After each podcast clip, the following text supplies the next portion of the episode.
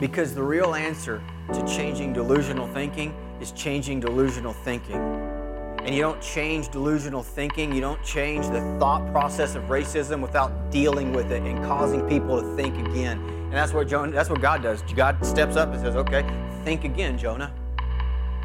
How many times are you going to get this wrong? Let me ask you the same question again. Are you really right to feel this way? Jonah's hatred for the people of Nineveh revealed an inner attitude of racism. In today's conclusion of the sermon series Jonah, Pastor Joplin preaches on God's response of racism. Listen and discover how the Creator deals with racism among His creation. I'm going to preach to you this morning in this final sermon of the sermon series, Jonah, Part five, God's response to racism. Jonah's hatred for the people of Nineveh revealed an inner attitude he had about an entire group of people he had never met.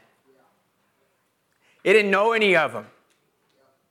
He had a preconceived notion and attitude about these people that they were so wicked they deserved to be destroyed. Now follow with me this morning the irony. On one hand, Jonah thinks they deserve to be destroyed. On the other hand, he knows. He knows they have to repent in order for God to relent. He knows that. He knows that God's not just going to show them favor if they persist in their evil deeds. And he didn't want to go and preach to them because he was concerned they might repent. It tells us that even in the depth of Jonah's soul and heart and mind, there was an awareness that maybe these people over here aren't quite as bad as what we've put them out to be, but I don't want to find out. They deserve to die, period. They don't get any chances. And we see that Jonah had this inner heart, this heart of racism. Now, racism is not a word you're going to find in the Bible. And my fear this morning in dealing with racism is not that I will be misunderstood, but that the principle which I am dealing with this morning will somehow be misapplied only to race. When in reality, racism at its heart is simply dealing with a people group and making a decision about an entire people group that you know nothing about. And the reality is we can do that with all sorts of people groups. It doesn't have to be race.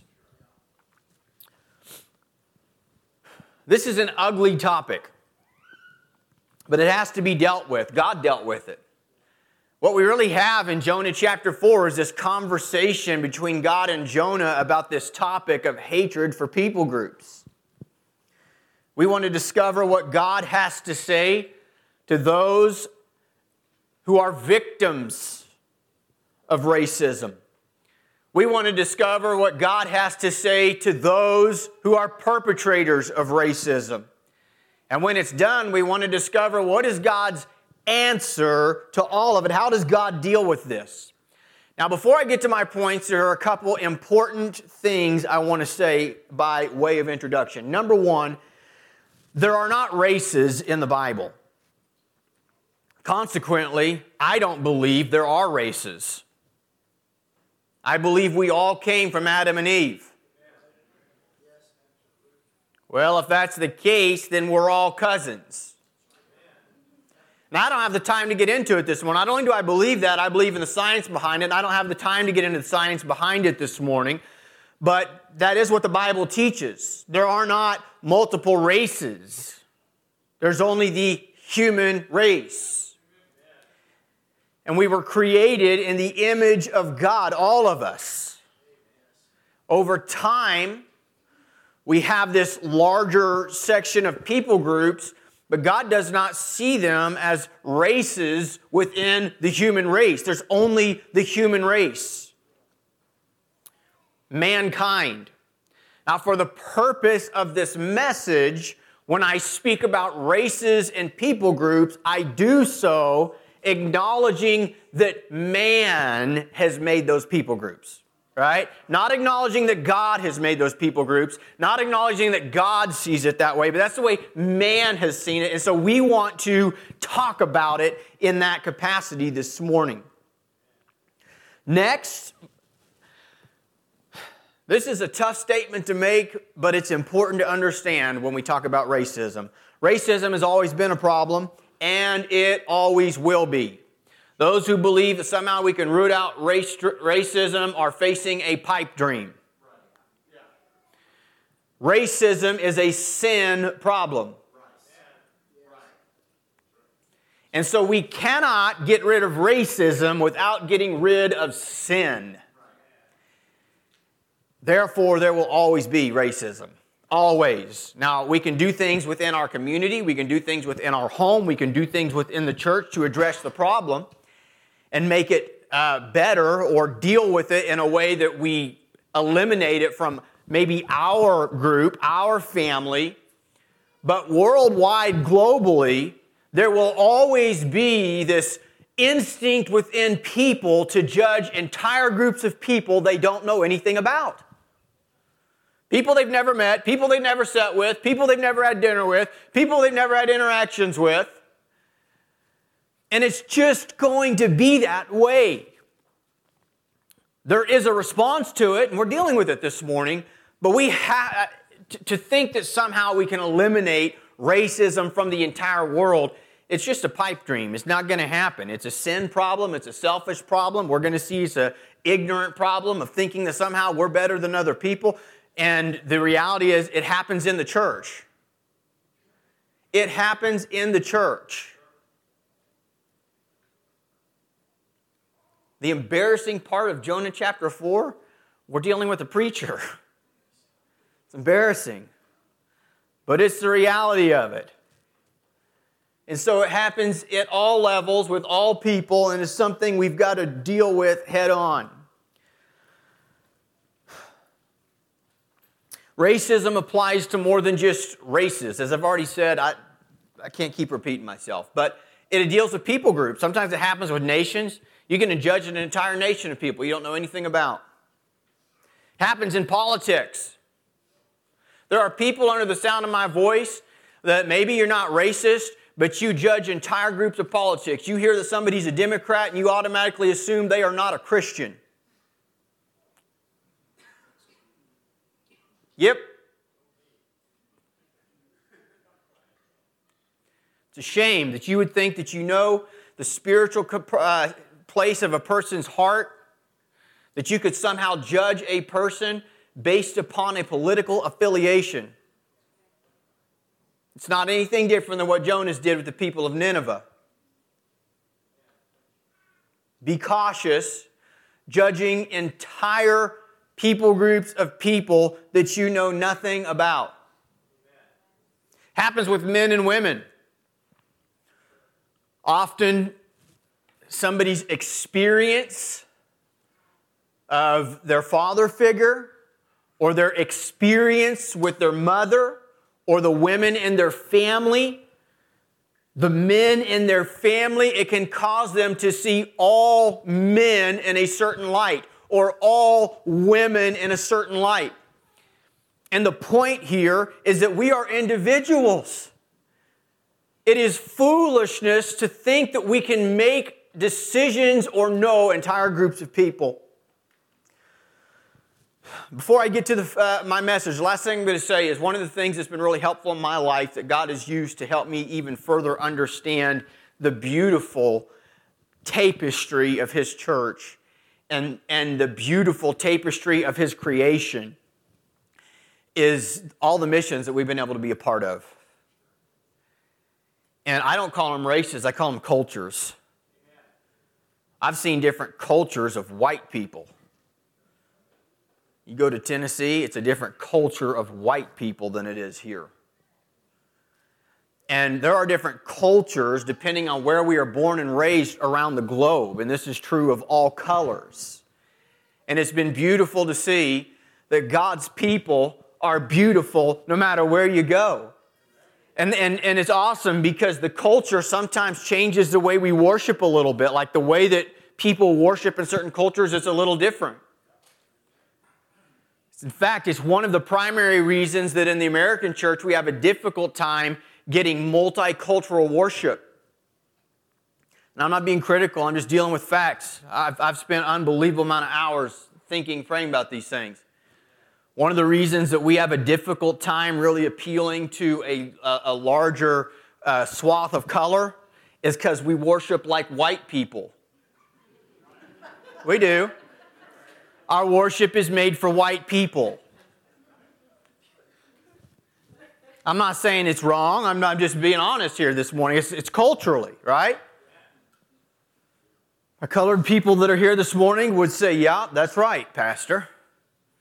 We don't really do gospel here, right? And it's not that we're against gospel. It's just Chris probably would look silly trying it. We need somebody else that's anointed to do it, right? That it that comes from a, a place of real, true worship. And so even here, right? That's my point, is that cultures are different, and we've got to learn to respect one another's cultures. And if we're going to be multicultural, we've got to be willing to look outside of what works for me. How does it always fit best for me? And I've just watched it happen. I, I, I remember the first place I ever went into was Haiti.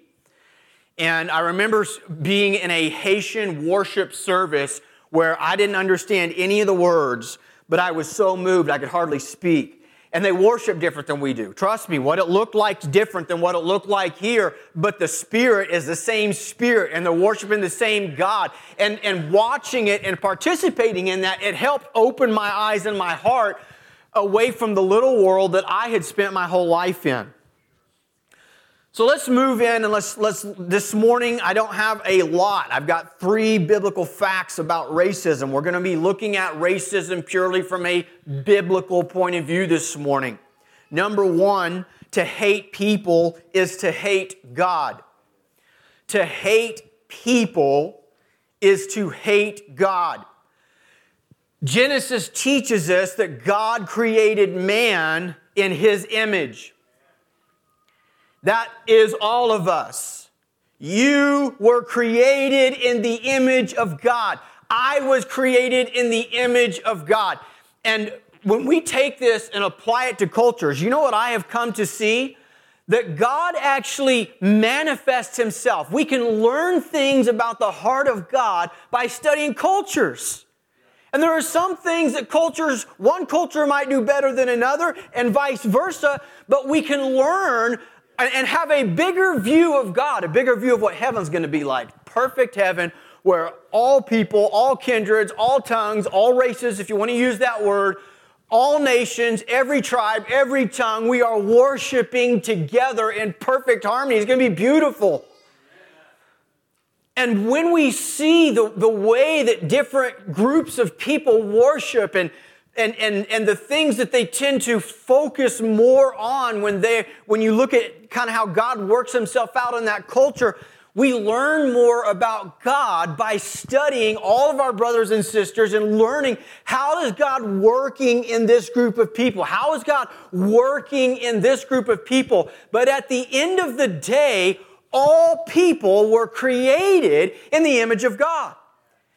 So to take a look at a whole group of people like the Ninevites and say, they are ugly and worthy of death. They don't deserve grace. They don't, de- they don't deserve the same grace. Let me reword that. They don't deserve the same favor and grace that we get as a people. They just deserve God's destruction is really an attack on God Himself.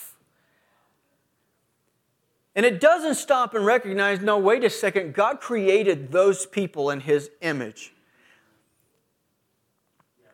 Even if they are the Ninevites, and they are a wicked people, the Ninevites were. So were you and I. That's what the New Testament teaches. Like, some of you were this, and some of you were that, and some of you were that. And so the fact is, God loves His creation. So we need to be extra cautious in how we handle all of His creation. Jonah's anger, it turns to hatred for these people. His anger boils over. You know, he's happy to be the prophet of doom as long as the doom came. But Jonah's not just irritated, he is full of fury. One way that can be translated what Jonah's thoughts or comments were to God is that it was evil, that God, a great evil that God relented. Jonah literally looks at the mercy and grace of God on Nineveh and says, that is evil. We see that hatred for people, hatred for people groups, I would argue hatred for one person, that it starts to poison the heart, poison the mind, and we think stupid stuff. All of a sudden now, according to Jonah, God's got it wrong. God doesn't know what he's doing. God should be a God of destruction. God has got everything mixed up, and in fact, God, what you're doing here is evil. Because at the heart of racism is the idea that I am God. That somehow I've got the, I know, oh, I know you. Now, we never met, granted, we never met. We've never sat down. We've never ate. I, I don't know your story. I don't know your background. I don't know how you were brought up. I don't know your struggles, but I know you. Sure you do, God. A hatred for people is ultimately a hatred for God. It's a hatred for God's creation, and it'll make you go crazy. Jonah says some shocking words. Now, one of the things I want to like weave in through this, it's, it's mind-blowing to me, I love it, it's a great positive part of this story, is that God's tender response with Jonah. Jonah says some crazy stuff. He's genuine, though. It's what he really believes. And notice God is patient, not just with Nineveh, but he's patient with Jonah. Man, how long has he been patient with Jonah? And it's, he just has this quick question back to Jonah, but it's a soft question, like, Jonah, are you, are you right to be angry? You know, here at least Jonah pours his heart out to the Lord. There's a lesson here in this. Previously, he ran. So he decides he's not going to run this time. He pours his heart out to God, and notice God talks back. There are times in Scripture where we see people come to God for the wrong reasons, and what does God ultimately say? I will not hear you, right? You're living in your sin. You got no real concern to, to, to, to repent and turn, and you know what you're doing is wrong, and you don't care. No, you don't get a, some great line to God when you need His hand. But we see that God never turns away people that are serious. Jonah's sincere here, and God's dealing with Jonah. I think about Mary and Martha. You remember when Lazarus died? Well, they come to Jesus. They fall before him and say, hey, if you were here, this wouldn't have happened. This is your fault. Jesus is tender with them. He's careful with them. He's cautious with them. And there's a lesson here to be learned about just pouring our hearts out to God. And you need to know that when you're willing to have a conversation with God, God's not afraid to hear the hard questions. But when it, it comes from this sincere place of calling out to God, God will have the conversation with you. Number two, the second biblical fact this morning about racism, the mindset of racism, it's delusional. It doesn't make sense. Let's unpack it a little bit, this delusional mindset. First of all, notice that Jonah isolates himself. He's kind of this guy of isolation anyways, and isolation's a dangerous place to go. Dangerous. One of the worst things you can do when your faith is wavering, when you're not real certain where you stand with the Lord and things aren't real good and you're angry, or the, the worst thing you can do is isolate yourself. Now, we all do it. It's what we do. I'm just telling you it's the worst thing you can do. The Bible teaches us that our enemy, he's like a roaring lion, out to devour whoever he can. You know, lions don't go after the strongest. You watch the way that lions attack, they'll come up to the herd, and they'll either get the old, the sick, or the young. They'll try to get the pack moving, and they'll get one of the weak ones off to the side, isolated away from the pack, and they'll attack. Well, Jonah's theory here is isolation. And I just want you to think about it for a moment. He should have been in Nineveh with his new brothers and sisters. I mean, they had just responded to his message. Talk about a group of hungry people who didn't know any of the scriptures. Here's Jonah, the great studied prophet. You talk about a captive audience that was hungry to know more. And Jonah's like, no, I'm leaving you. Goes and finds his own little place out away from the city to the east where he can sit there and hope, just hope against hope, that maybe God is still going to bring judgment on the city. That's delusional. That's insane. Notice his self-justification. In verses two and three, in the Hebrew, it doesn't translate this way in English, but in the Hebrew, in just verses two and three, nine times is the word I. I, I, I, I, I, I, I, me, me, me, me. You'll find at the heart of racism is this belief that life's about me, it's about my group of people, it's about my family, it's about us. And anything that threatens us, anything we don't like, anything we don't understand, we want to get rid of it. Jonah is justifying himself.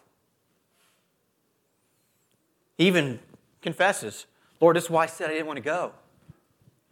I knew that you were gracious. I knew that you were slow to anger. No secret here. I kept my mouth shut on the boat. Never really said the, the real reason. But it's just out in the open here. I knew you might do this. And what's his justification in all this is like, God, I know better than you. I am more righteous than you are, God. Years ago, I saw this principle, and don't misunderstand me when I say what I'm about to say, but I saw this principle that often we jump to discipline long before God does. And I believe in discipline. I believe the Bible teaches church discipline. I believe that when things go wrong enough, you've got to address them. I really do. But often, we're really just trying to keep our world perfectly like we want it. And years ago, I saw this principle, and, and I've been asked a handful of times throughout the years, why don't you deal with this? Why did you let this maybe go on so long?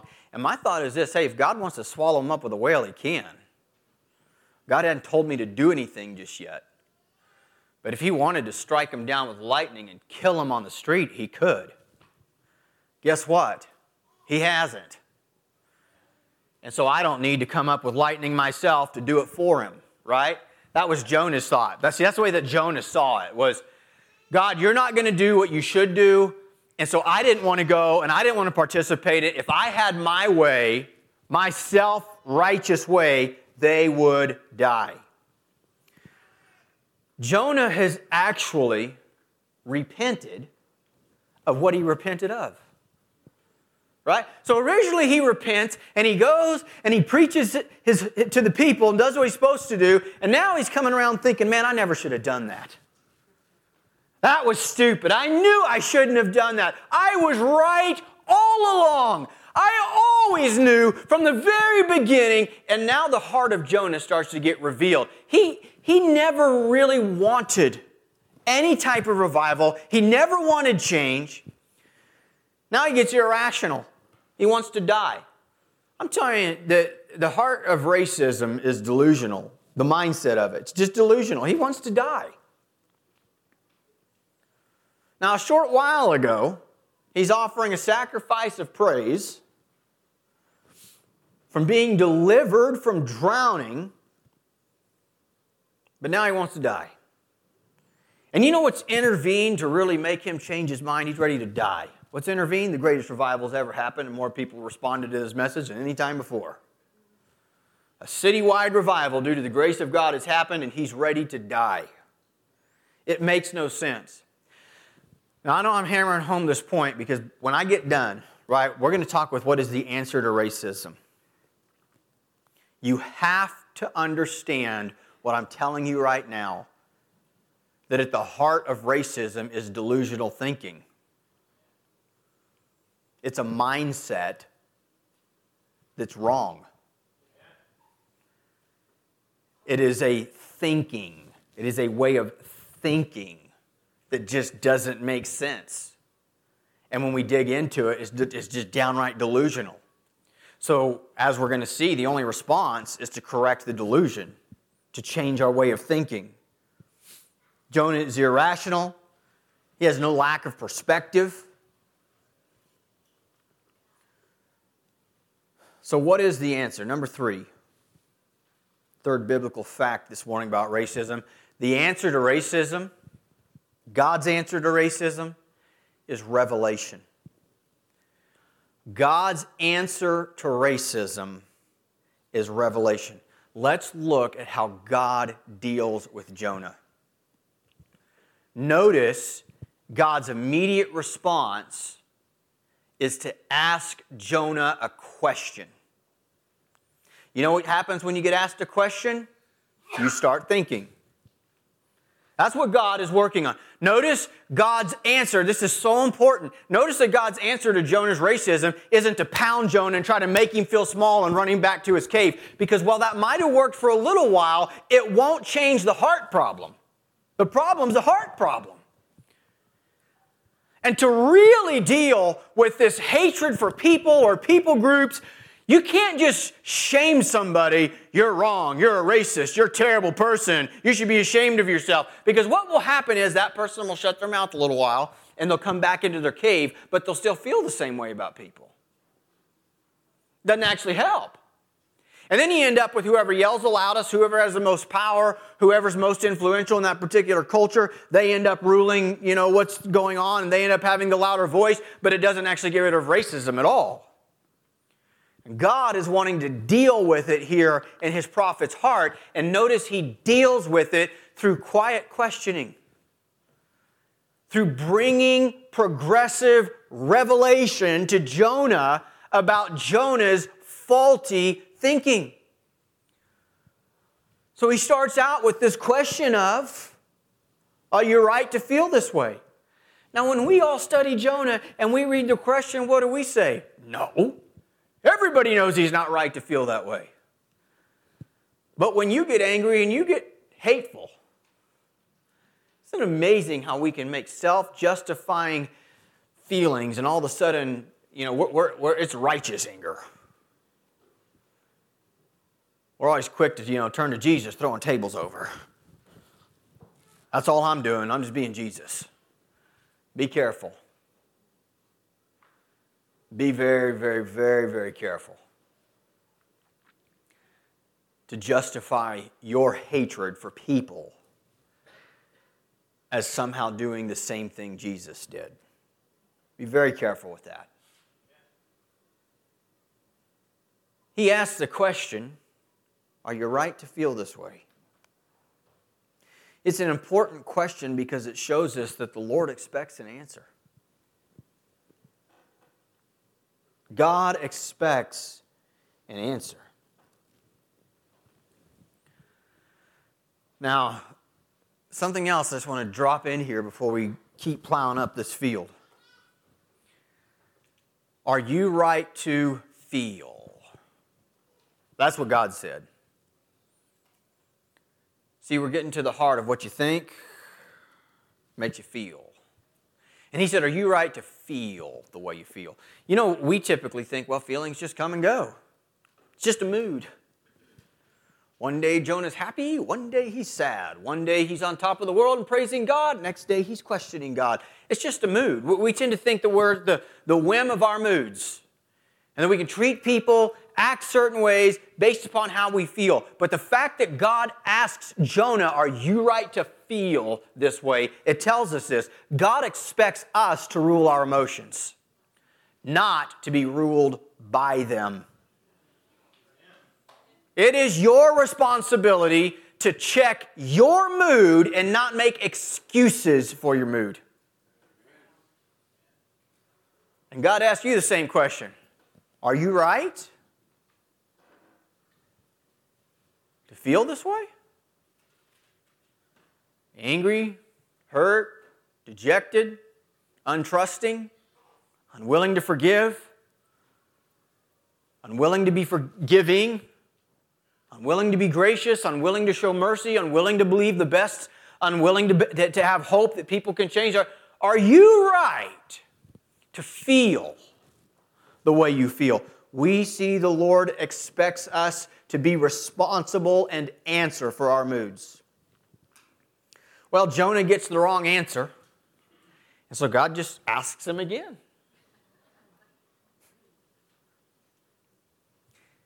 Jonah and the Lord are locked in a battle here. And this time, God is speaking to Jonah.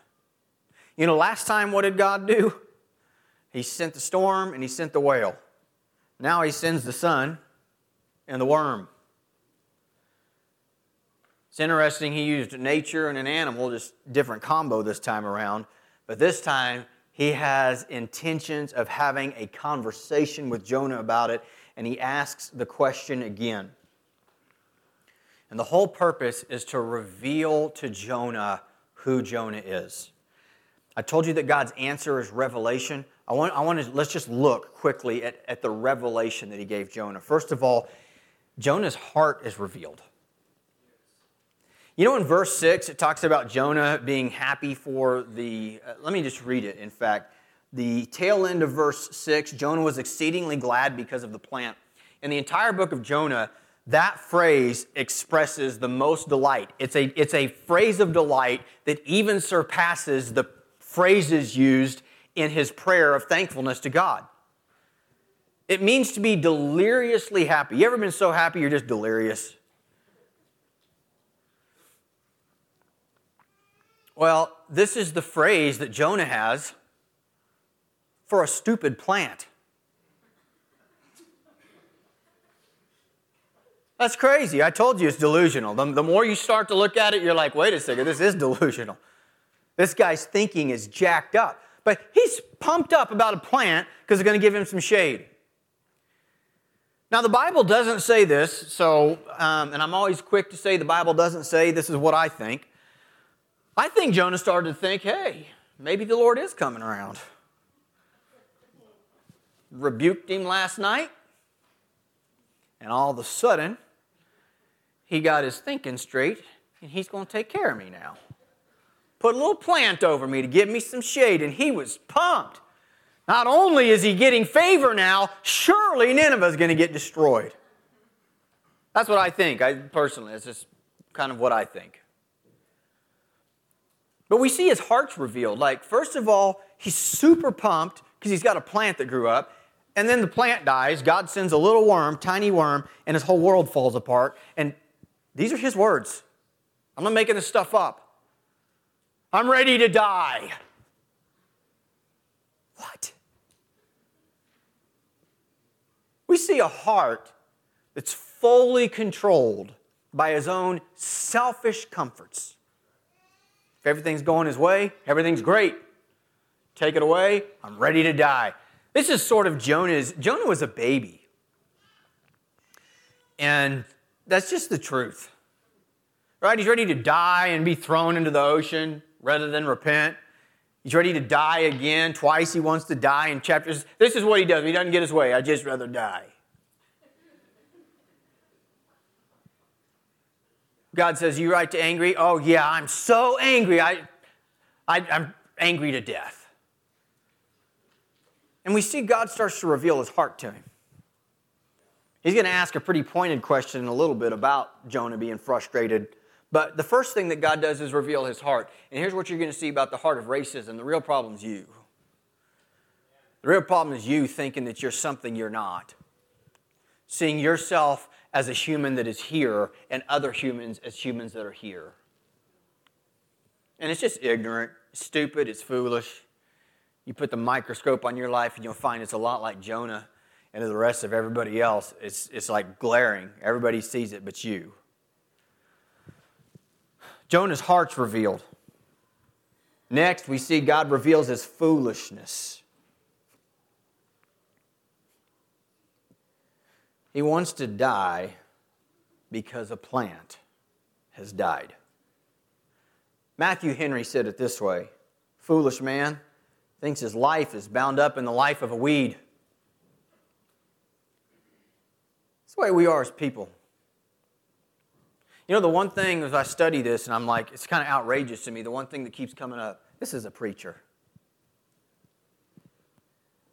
This stuff happens in the church. This stuff happens at the highest levels of leadership. I don't care who you are. We got to guard our heart. His life was bound up in stuff, his own comforts, his own blessings. And then when they were taken from him, he didn't feel like life was worth living. God is revealing to Jonah the truth about Jonah. His emotions, which run wild. God reveals to him, Jonah, you're just controlled by your emotions. You go from being super happy to super angry. Super happy, super angry. His fury. It's just this big circle. Don't nudge the person next to you, but you ever met anybody like that? Man, I mean, they're just angry. And then to make up for it, the next day they're super happy. Everything's good, and then everything's bad, and then everything's good, and then everything's bad. This is how it was in Jonah's life. And God's constantly trying to provides this revelation to Jonah, first of all, about who Jonah is. Jonah, you're not nearly as righteous of a person as you think. I mean, what could these people, all the people at Nineveh that you thought should die and burn, what could they possibly do more stupid than what you are? What is it that's so wicked that they're doing that's different from what you're doing? Calling what the evil, what the Lord does evil, refusing to do what God's called you to do, and then when you finally get around to doing it, you come out and say you never wanted to do it in the first place. And Jonah's thinking is exposed or revealed. You know something we learn from this? It's an important lesson, very important lesson. Pray the Lord will help me to explain this in a way that makes sense, because I want to give you real solutions. If you're like me, I'm the type of person, when I see the chaos around me, I ask the question, what can I do? Really, what can I actually do? What can we do? If there is a solution, I want to know the solution. What is it? I'm the type of person that asks those questions. I want you to notice something that's important. That when somebody is in a bad mood, calm and quiet reason normally don't have immediate results. They ain't listening. Jonah's not listening. But notice that's still what God went with.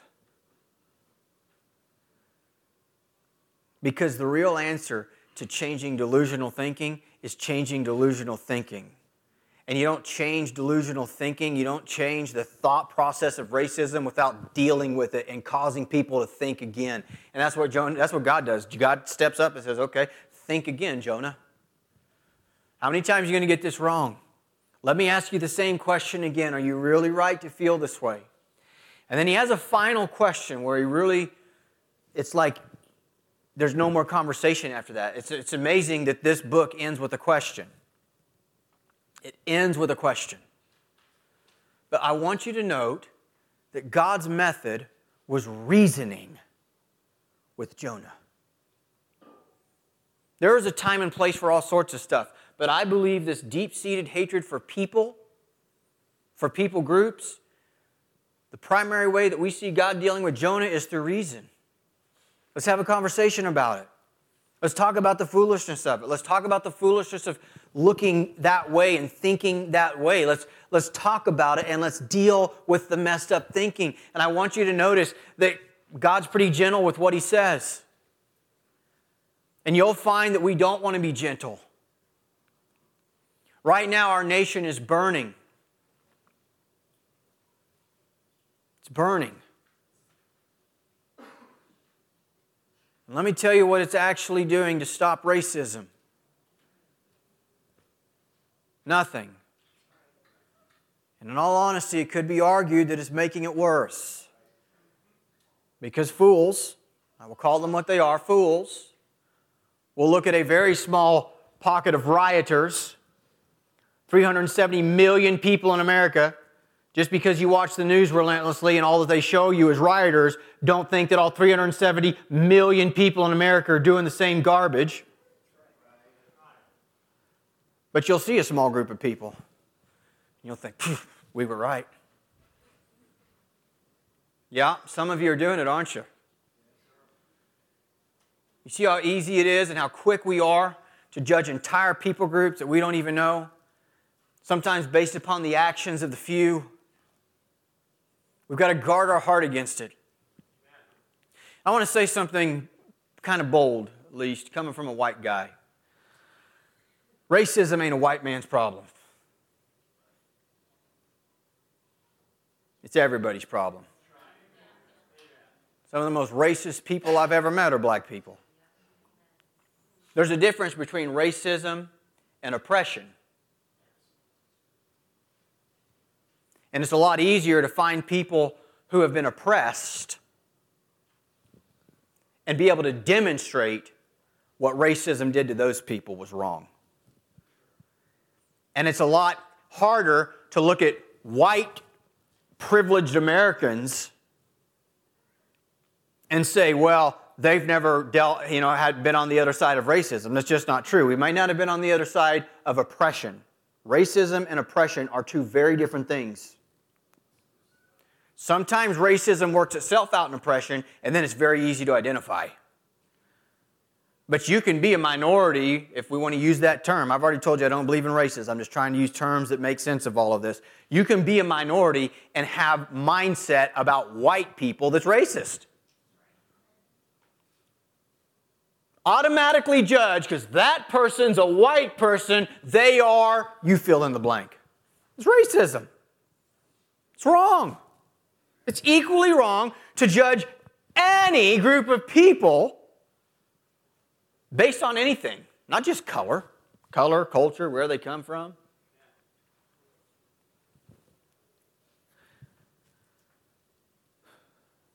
Back to my final conclusion here. So God is reasoning, calmly asking questions with Jonah to get Jonah to look at his own heart, and then God takes Jonah and has him, once you've dealt with that, we're going to look away from that Jonah, and we're going to look at Nineveh. And, and God asks him this question in verse ten and eleven. The Lord said, you pity the plant for which you did not labor, nor did you make it grow, which came into being in a night and perished in a night. Should not I pity Nineveh? That great city in which there are more than one hundred twenty thousand persons who do not know their right hand from their left. God says, Jonah, I've asked you twice if you're right to be angry. Now let me ask it this way. You feel like the life of this plant should have been preserved. Like you're angry because the plant died. Shouldn't I, as God, care more about the people of Nineveh, human souls, than you do about a plant? And the book of Jonah ends. So the question is, the big question, did Jonah get it? I'm going to tell you my opinion on the matter. I think he did. I don't know if he got it right here at that exact moment, but we do know he quit arguing with God right there. There's no more response recorded. You know who wrote the book of Jonah? Jonah. Let that sink in. He got away one day and said, world's got to hear this story. I'm going to write it just like it happened. So I think he did get it, actually. I really do. I think the fact that he recorded it for us and let God get the last word in, that's my opinion. I think he got it. But maybe one more reason that Jonah ends his book this way, and this is also, I just, an opinion of mine, maybe one reason he left it this way is so that we would have to answer the question. Jonah had already figured out his answer. He had written the book for us. But what about you? What about me?